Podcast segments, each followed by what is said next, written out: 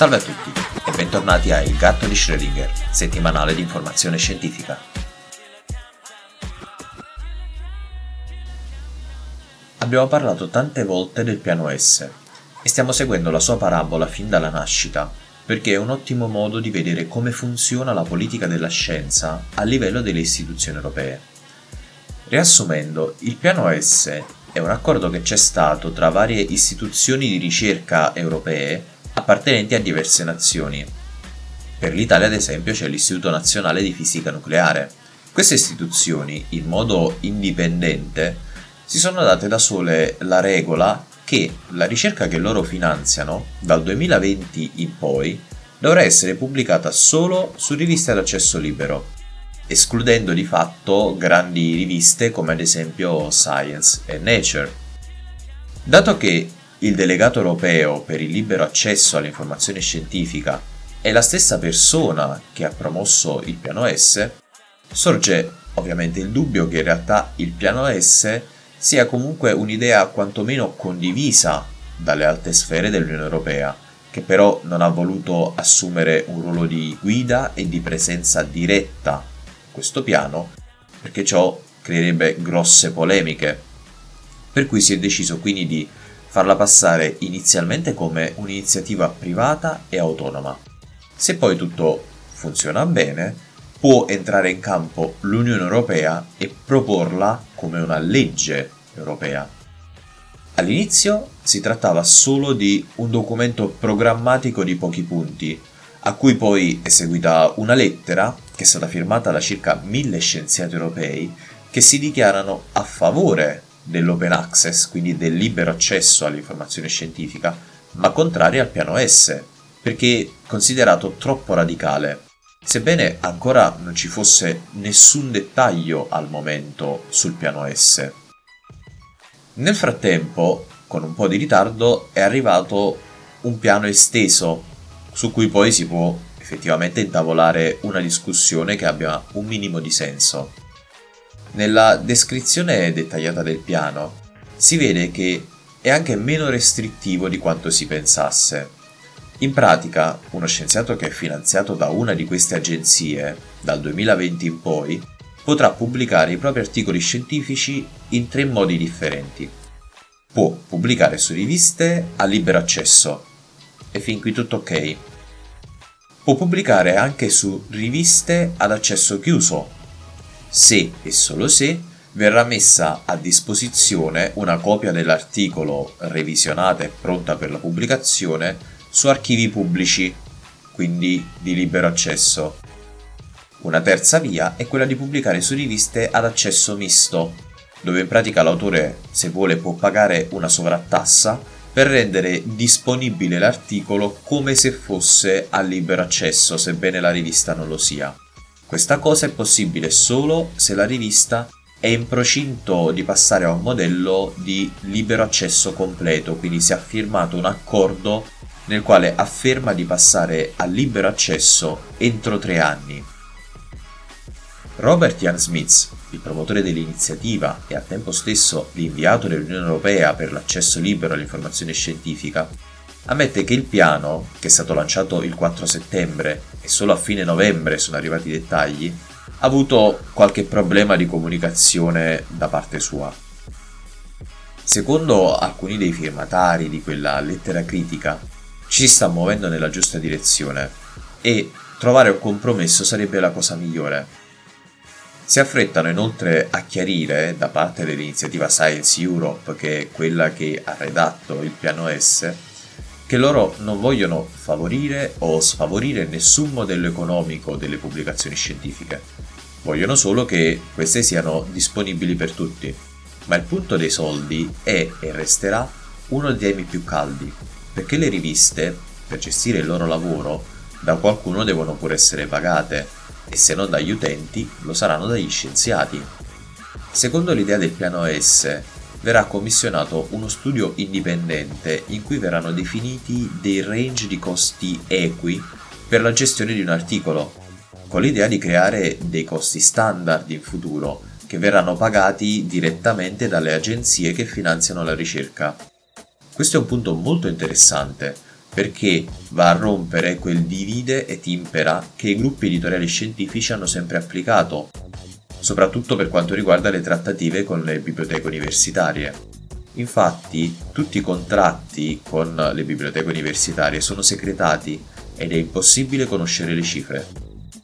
Questo comportamento ovviamente crea spazio per l'imposizione di prezzi non equi, quasi al limite della truffa. Ecco perché l'editoria scientifica negli anni ha assunto una fama sinistra ed è diventato anche un campo con dei guadagni che fanno apparire le aziende petrolifere dei proletari da terzo mondo. Gli estensori del piano S devono conoscere questo problema molto bene e infatti introducono nel documento stesso, che sarà in discussione aperta per i prossimi due mesi, che tutte le negoziazioni e i contratti devono essere pubblici e accessibili e inoltre i contratti non possono avere una durata superiore ai tre anni. Per il momento i grandi gruppi editoriali stanno a guardare, non fanno grandi mosse, uh, solo qualche volta soffiano un pochino sul fuoco della protesta, anche perché per ora non parliamo ancora di una rivoluzione copernicana. Ma questa rischia di essere la scintilla che dà fuoco alle polveri. Se questo piano dovesse diventare legge, in futuro ci balleranno miliardi di euro di ricavi potrebbe essere letteralmente un bagno di sangue.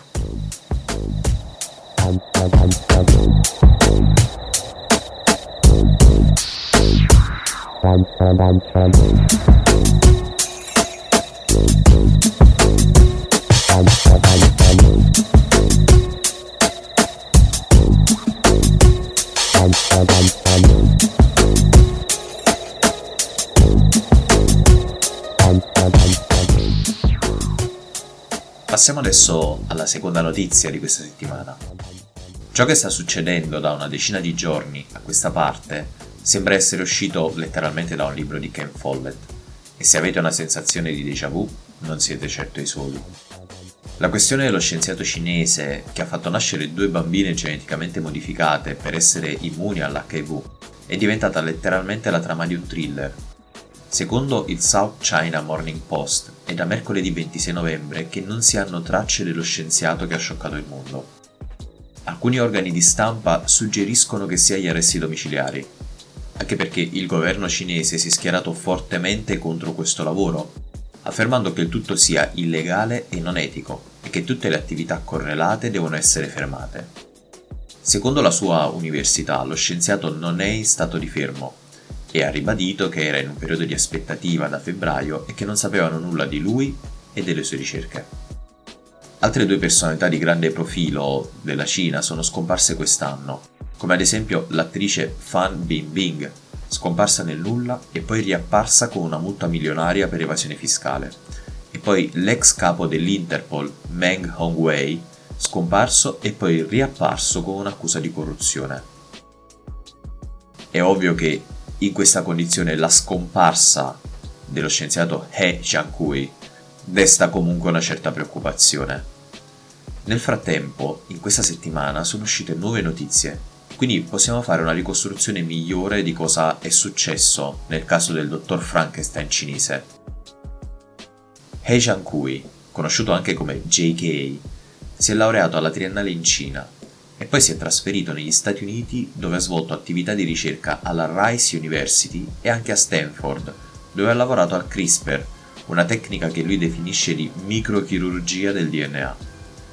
In seguito è ritornato in Cina grazie ai soldi del Thousand Talents Program.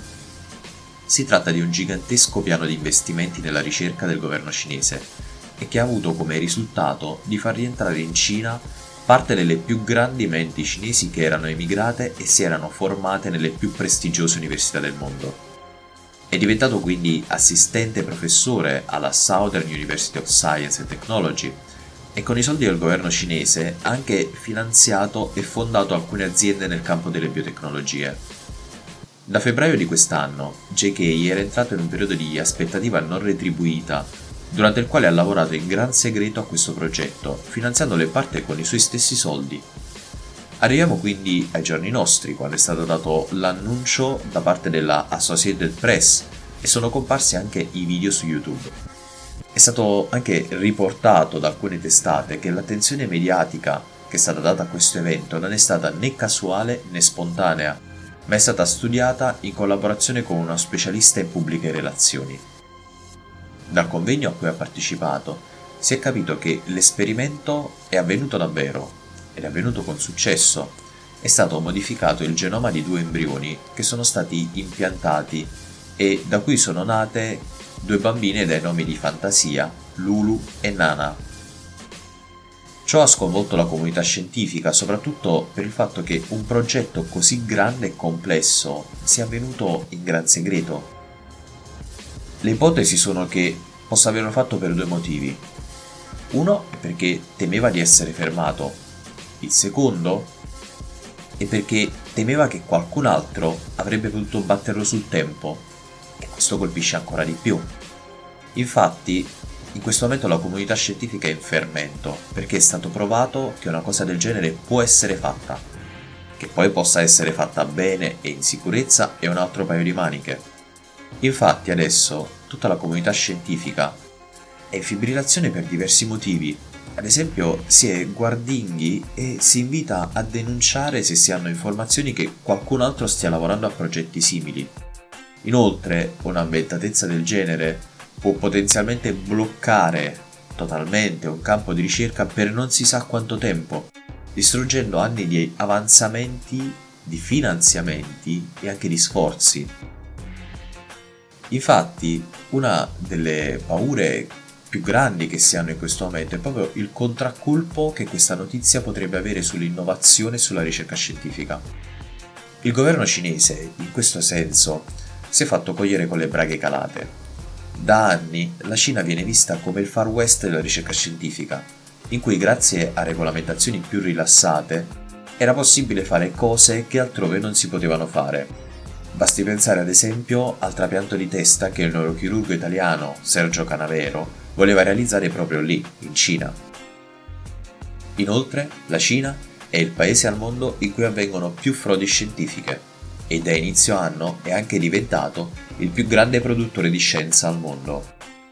Una volta assunta questa posizione così importante, dopo grandi sforzi, dopo grandi investimenti, la Cina stava lavorando proprio al miglioramento della propria immagine e del proprio prestigio a livello scientifico, per cui la qualità dopo la quantità e ha cominciato quindi a condurre una crociata contro gli scienziati e le università che si sono macchiati di frodi scientifiche. In questa situazione, quindi, immagino che i vertici del governo e delle accademie cinesi si augurassero di tutto, tranne che di dover affrontare la rogna di uno scienziato che è sceso sotto il livello dei radar e che ha realizzato qualcosa di teoricamente possibile, ma mai tentata prima perché troppo pericolosa. Infatti, era da anni che si sapeva che la tecnica del CRISPR è davvero potente e consente un controllo sulle mutazioni che non si era mai avuto in precedenza, ma allo stesso tempo ovviamente si teme per gli effetti collaterali. Per questo motivo, scienziati come Feng Zhang e Jennifer Doudna, due degli scopritori inventori di questa tecnica, hanno deciso di sospendere gli esperimenti sugli embrioni umani e così è avvenuto in tutto il mondo, per precauzione o per regolamenti avversi. Si era creato un consensus mondiale in cui si poteva lavorare su cellule che non vengono passate alla generazione successiva, quindi tutte quante tranne gli ovuli e gli spermatozoi. Il caso più avanzato si è avuto nel Regno Unito, in cui si poteva fare sperimentazioni sugli embrioni a patto di non impiantarli e di distruggerli dopo al massimo una settimana. Ci sono poi ovviamente dilemmi etici su tutta questa questione. Ad esempio, cosa sarà di queste bambine? L'identità loro e della loro famiglia per il momento è protetta, ma sarà sempre così? Gli verrà detto che sono figlie di un esperimento senza nessuna utilità medica? Oppure come verranno trattate dal resto della società qualora si sapesse la loro vera identità? E, soprattutto, come potrà la loro natura interferire con il loro sviluppo. L'ultimo aggiornamento è che l'OMS, anch'essa colta con le braghe calate, costituirà una commissione di esperti per studiare le implicazioni connesse alle modifiche del genoma umano e che si esprima quindi su questioni di sicurezza etica e sociale.